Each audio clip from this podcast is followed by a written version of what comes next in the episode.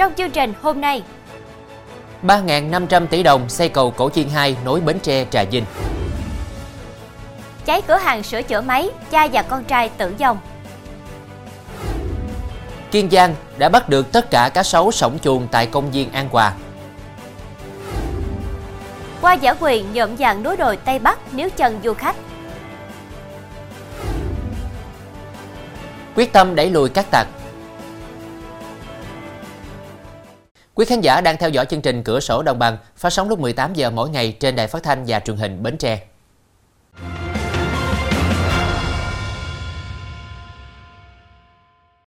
Thưa quý vị, lãnh đạo tỉnh Bến Tre và Trà Vinh vừa tiến hành khảo sát và thống nhất phương án vị trí xây cầu Cổ Chiên 2 bắc ngang sông Cổ Chiên, nối liền hai địa phương này song song với cầu Cổ Chiên hiện có. Cầu Cổ Chiên 2 được xây dựng dài 5 km, các cầu hiện hữu 30 km về phía hạ nguồn.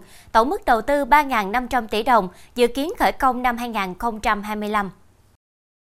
Cầu Cổ Chiên 2 có tổng chiều dài 5 km, thiết kế dạng dây văng, điểm đầu tại xã An Quy, huyện Thạnh Phú, tỉnh Bến Tre và điểm cuối tại xã Long Hòa, huyện Châu Thành, tỉnh Trà Vinh.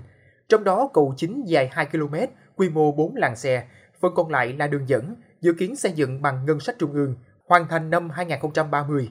Công trình thuộc dự án đường ven biển kết nối Bến Tre với Tiền Giang và Trà Vinh.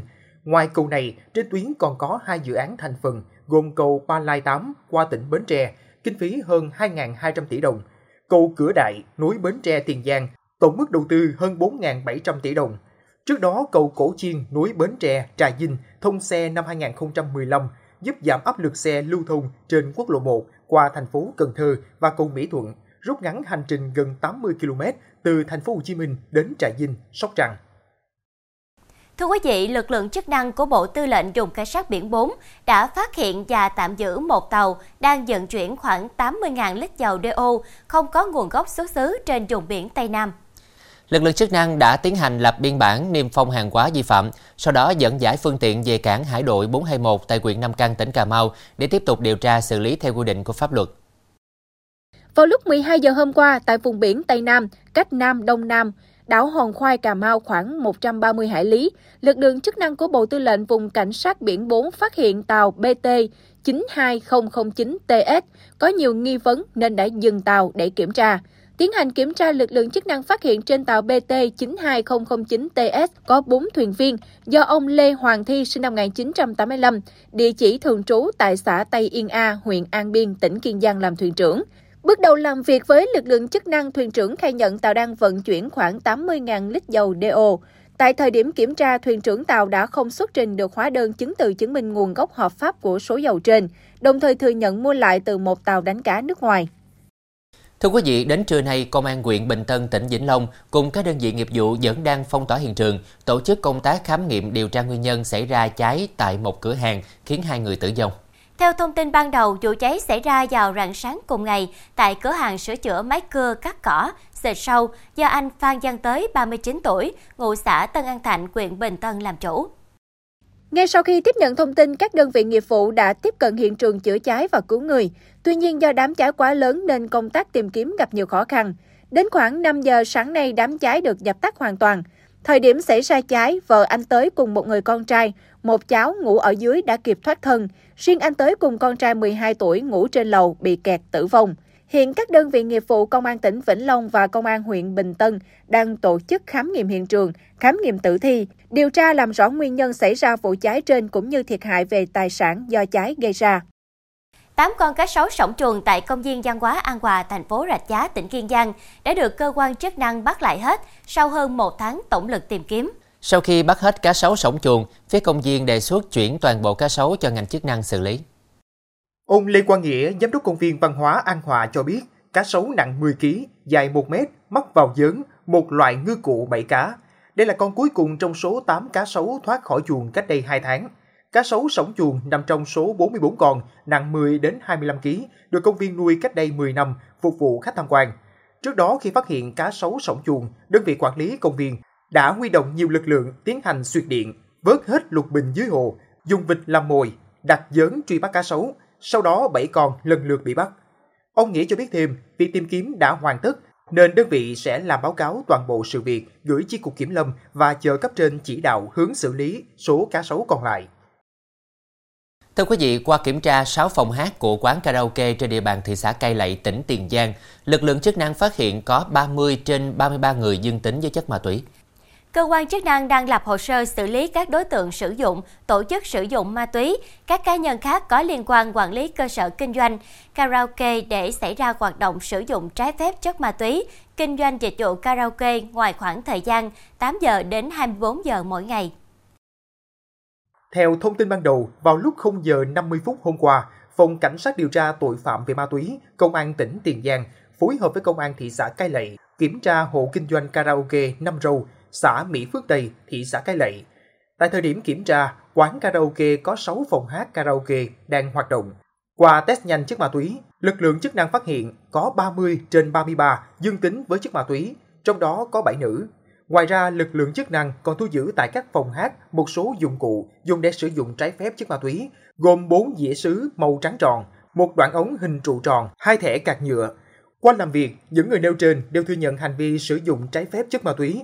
Những người này khai nhận trước khi lực lượng công an kiểm tra có sử dụng trái phép chất ma túy ở các phòng hát của quán karaoke Nam Râu.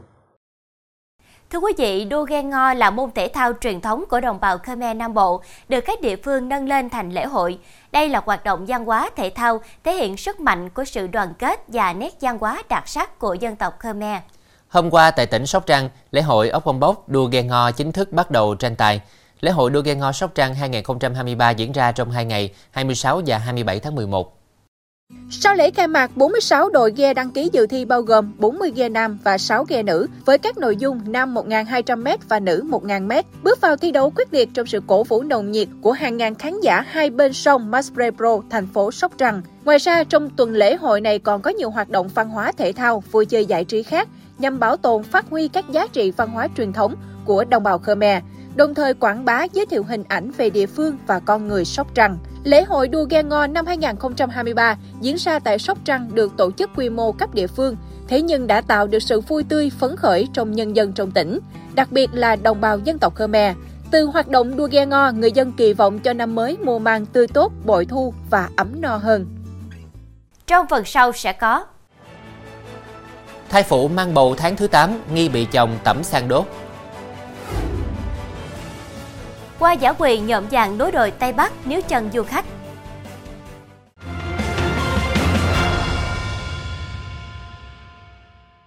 Tiếp tục chương trình với các thông tin đáng chú ý khác. Một phụ nữ tại Đắk Lắk đang mang thai tháng thứ 8 nghi bị chồng đổ xăng lên người, châm lửa đốt gây bỏng nhiều vùng trên cơ thể phải nhập viện cấp cứu. Chiều qua, lãnh đạo Ủy ban Nhân dân xã Ea Tân, huyện Cà Rông Năng, tỉnh Đắk Lắk xác nhận cơ quan công an đang phối hợp xác minh điều tra vụ việc. Theo Bệnh viện Đa khoa vùng Tây Nguyên, vào chiều 23 tháng 11, bệnh viện tiếp nhận bệnh nhân O, 21 tuổi, ngụ xã Ea Tân, huyện Krông Năng, trong tình trạng bị bỏng xăng độ 1, 2, 3 và đang mang thai tháng thứ 8. Thời điểm nhập viện, người thân của bệnh nhân O thông tin, O bị chồng dùng xăng đổ lên người, châm lửa đốt vào chiều 22 tháng 11. Qua kiểm tra, thai phụ O bị bỏng ở vùng đầu, mặt, cổ, cánh tay, lưng và đùi. Sau khi cấp cứu tại bệnh viện đa khoa vùng Tây Nguyên, thai phụ đã được chuyển xuống thành phố Hồ Chí Minh tiếp tục điều trị thương tích. Chuyển sang thông tin về quả hoạn, hôm qua một vụ cháy lớn đã xảy ra tại khu nhà ở bán trú thuộc trường học tại huyện Sóc Cộp, tỉnh Sơn La. Thời điểm xảy ra cháy nhà bán trú có 5 học sinh thì 4 em thoát ra được, còn một em mắc kẹt lại nên đã tử vong. Thông tin ban đầu khoảng 10 giờ 30 phút hôm qua, tại khu nhà ở bán trú của trường phổ thông dân tộc bán trú tiểu học và trung học cơ sở Nà Khoang, xã Mường Và xảy ra cháy lớn. Vụ cháy đã thiêu rụi hai dãy nhà bán trú của nhà trường, cùng với đó là chăn màn, sách vở, đồ dùng học tập của các em học sinh. Ngoài ra là một em học sinh lớp 9 dân tộc Mông ngụ tại bản Hủy Dương, xã Mường Và tử vong. Sau khi nhận được thông tin, cơ quan chức năng đã có mặt để làm rõ nguyên nhân vụ việc. Được biết, xã Mường Và thuộc xã biên giới của huyện Sốt Cộp, tỉnh Sơn La, Người dân nơi đây chủ yếu là đồng bào dân tộc thiểu số, kinh tế còn nhiều khó khăn. Do quãng đường từ trường về nhà khá xa, các em học sinh chủ yếu ăn ở, học tập tại trường theo hình thức bán trú. Tại trường phổ thông dân tộc bán trú tiểu học và trung học cơ sở Nà Khoang xã Mường Và, có khoảng hơn 200 học sinh đang ở bán trú. Thưa quý vị, Nguyễn Mạnh Cường, 25 tuổi, quê Quảng Nam, Trần Giang Trí 22 tuổi quê Đà Nẵng vừa bị khởi tố tội giết người và cướp tài sản. Động thái này được Công an thành phố Đà Nẵng đưa ra sau 4 ngày, hai bị can cướp chi nhánh ngân hàng BIDV ở đường Ngũ Hành Sơn. Cường là người trực tiếp gây ra cái chết của bảo vệ ngân hàng. Chiều 22 tháng 11, Cường và Trí đến một chi nhánh ngân hàng trên đường Ngũ Hành Sơn, quận Ngũ Hành Sơn để cướp ngân hàng. Khi vào bên trong, Trí cầm súng bắn một phát chỉ thiên và Cường cầm dao đe dọa nhân viên đưa tiền. Nhưng do ông Trần Minh Thành, 50 tuổi, kiên quyết ngăn chặn, nên hai kẻ cướp phải bỏ chạy ra ngoài. Khi vừa nhảy lên xe máy để tẩu thoát, thì bị ông Thành cùng người dân bắt giữ được Trí, còn Cường nhanh chân bỏ chạy. Thấy Cường chạy, ông Thành đuổi theo thì bị Cường cầm dao đâm sau lưng khiến ông Thành tử vong sau đó. Gây án xong, Cường bỏ chạy xuống đường Võ Nguyên Giáp thì bị công an bắt giữ. Khai nhận tại cơ quan công an, Cường và Trí nói do không có công an việc làm, lại đam mê cờ bạc, cá độ bóng đá, chơi game, nợ nần chồng chất nên cướp ngân hàng. Trước đây cả hai không quen biết, chỉ gặp trao đổi với nhau trên mạng xã hội thông qua hội nhóm liên quan đến việc xù nợ, làm liều. Khoảng đầu tháng 11 2023, Cường thuê nhà trọ trên đường Đồng Kè, quận Liên Chiểu và rủ Trí về ở cùng. Để có tiền tiêu xài, cả hai rủ nhau cướp tài sản tại nhà dân, nhưng sau đó đổi ý định và chuyển qua bàn bạc, thống nhất sẽ đi cướp ngân hàng. Trước khi hành động, Cường lên mạng đặt mua một khẩu súng và chuẩn bị thêm một con dao, ba lô, áo khoác nhằm tránh bị phát hiện. Thưa quý vị, gia chạm với xe tải và xe container, nam thanh niên ngã ra đường ở Bình Dương bị cán tử vong tại chỗ. Tài xế xe container đã bỏ mặt nạn nhân, lái xe rời khỏi hiện trường. Công an thành phố Dĩ An tỉnh Bình Dương đã trích xuất camera truy tìm xe container có liên quan đến vụ tai nạn chết người rồi bỏ trốn xảy ra trên đường Mỹ Phước Tân Dạng. Theo đó, vụ tai nạn xảy ra vào khoảng 22 giờ 30 phút tối qua. Anh T tên gọi tắt 24 tuổi quê Thanh Hóa, chạy xe máy lưu thông trên đường Mỹ Phước Tân Vạn theo hướng từ thành phố Thuận An đi quốc lộ 1K. Khi đến đoạn thuộc phường Tân Hiệp Đông, thành phố Dĩ An, xe máy trên xảy ra va chạm với xe tải đang đậu sát vỉa hè và một xe container đang lưu thông. Nạn nhân văng về trước bị xe container cán tử vong tại chỗ. Sau tai nạn, xe container chạy chậm tấp vào lề rồi bất ngờ rời đi. Cảnh sát giao thông thành phố Dĩ An có mặt khám nghiệm hiện trường, lấy lời khai nhân chứng, truy tìm xe container có liên quan. Thưa quý vị, từ khoảng trung tuần tháng 11 hàng năm, khi tiết trời bắt đầu chuyển lạnh, cũng là lúc mùa qua giả quỳ nở rộ ở Điện Biên. Khắp các triền đồi đều được nhuộm màu sắc vàng rực rỡ của hoa giả quỳ, tạo nên sức thu hút khó cưỡng, nếu chân bất kỳ ai khi đến với mảnh đất Điện Biên vào mùa này. Thời điểm hiện tại có thể được xem là mùa rộ nhất của loài hoa giả quỳ, khi trên các triền đồi triền núi, các thung sâu hay những con đường đèo dốc được nhuộm vàng bởi sắc hoa. Mùa hoa giả quỳ ở Điện Biên bắt đầu vào tháng 11 trong tiết trời se lạnh của đầu đông và nhanh chóng kết thúc vào tháng 12 hàng năm. Giả quỳ là một loại hoa dại, bông hoa tuy không lớn nhưng do mọc thành bụi lớn nên khi bung nở tạo nên một thảm vàng rực rỡ. Vẻ đẹp hoang dại của hoa giả quỳ tạo nên sức hút khó cưỡng nếu chân bất kỳ ai khi đến với mảnh đất Điện Biên vào mùa này. Thưa quý vị, hàng năm, theo dòng tuần hoàn, đầu mùa đông cây lá phong đỏ trăm tuổi ở Sapa chuyển sang màu đỏ rực và kéo dài khoảng 2 tháng trước khi chuyển qua màu khác. Những ngày này, giới trẻ đua nhau chụp ảnh với cây lá đỏ tại khuôn viên của quán có tên là Sapa by Night tại địa chỉ số 068, đường Thác Bạc, thị xã Sapa. Theo chia sẻ của chủ quán cà phê, quán có 3 cây phong lá đỏ nguồn gốc từ Nhật Bản, trong đó có cây tuổi đời trên 100 tuổi, được đem về trồng tại khuôn viên quán cách đây 5 năm. Được biết gia đình đã mời chuyên gia người Nhật nghiên cứu thổ nhưỡng tại Sapa, sau đó mới đem cây về trồng. Đây là cây thân gỗ tán rộng, lá có màu đỏ tươi. Hàng năm, theo vòng tuần hoàn đầu mùa đông, cây thay lọc, ra lá non nhuộm màu đỏ và kéo dài khoảng 2 tháng dịp cuối năm.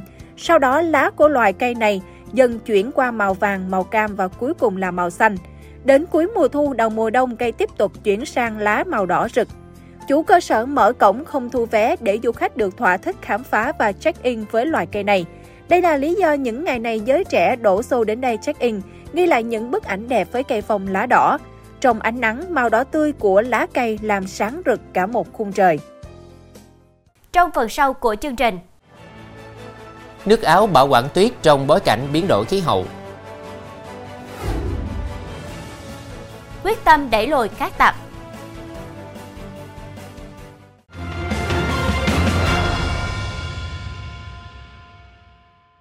Chuyển sang tin thế giới, thưa quý vị, thời tiết ôn hòa đã khiến nhiều khu vực của châu Âu ít xuất hiện tuyết hơn. Đứng trước mối lo ảnh hưởng doanh thu do hiện tượng nóng lên do biến đổi khí hậu, ngành trượt tuyết của Áo đang tiến hành nhiều biện pháp để duy trì loại hình du lịch truyền thống độc đáo ở quốc gia này.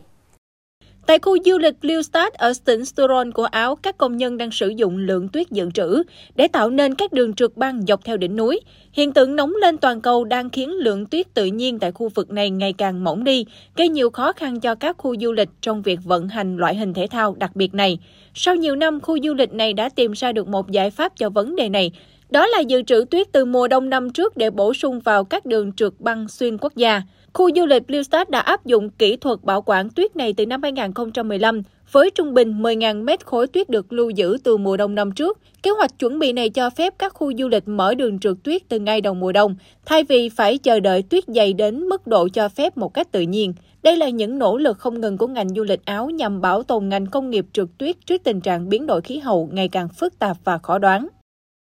Thưa quý vị, mùa cưới hàng năm đã bắt đầu diễn ra trên khắp Ấn Độ, quốc gia nổi tiếng với những lễ cưới linh đình, đắt đỏ. Theo đó, trong tháng cưới thì từ ngày 14 tháng 11 đến ngày 14 tháng 12, khoảng 45 tỷ đô la Mỹ được ước tính đổ vào việc mua sắm, chuẩn bị và dịch vụ liên quan.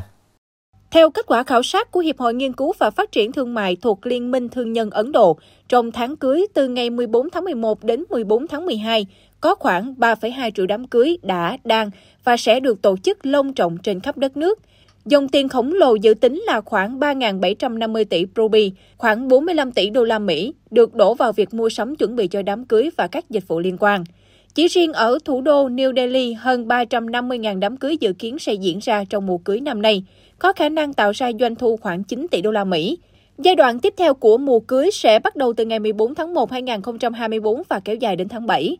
Cưới xin là việc trọng đại của một đời người nên được người dân Ấn Độ vô cùng chú trọng. Trước lễ cưới, gia đình hai bên tiến hành các hoạt động sửa chữa nhà cửa, thay mới đồ nội thất, đồ điện, đồ điện tử, đặt in thiệp cưới, mua sắm đồ trang sức, áo cưới truyền thống, thực phẩm, quà tặng.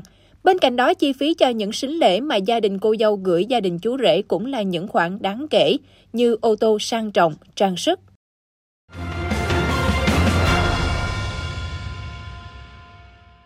Thưa quý vị, thời gian qua, Công an thành phố Mỹ Tho, tỉnh Tiền Giang đã tham mưu cho thành ủy, Ủy ban nhân dân thành phố ban hành nhiều kế hoạch, tổ chức nhiều đợt cao điểm tấn công trấn áp xử lý các đối tượng khai thác cát sỏi trái phép.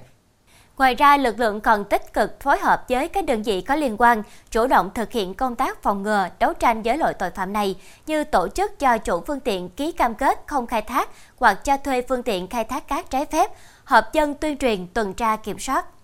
Từ đầu năm 2023 đến nay, tổ công tác liên ngành của Ủy ban nhân dân thành phố Mỹ Tho, trong đó có lực lượng công an đã kiểm tra, phát hiện và xử lý 13 vụ, 26 đối tượng có hành vi khai thác cát trái phép, xử phạt hành chính với số tiền gần 600 triệu đồng, tịch thu tăng vật có liên quan trị giá khoảng 1 tỷ 500 triệu đồng. Ngoài ra, các lực lượng chức năng cũng đã phát hiện, xử lý 44 vụ, 53 đối tượng có hành vi mua bán khoáng sản không có nguồn gốc, ra quyết định xử phạt vi phạm hành chính gần 60 triệu đồng, tịch thu hơn 860 mét khối cát, sỏi. Đồng thời, đối với các vụ việc có dấu hiệu phạm tội hình sự về khai thác khoáng sản trái phép, công an thành phố tiến hành lập phương án đấu tranh, bắt giữ và chuyển cơ quan cảnh sát điều tra khởi tố 4 vụ với 4 bị can.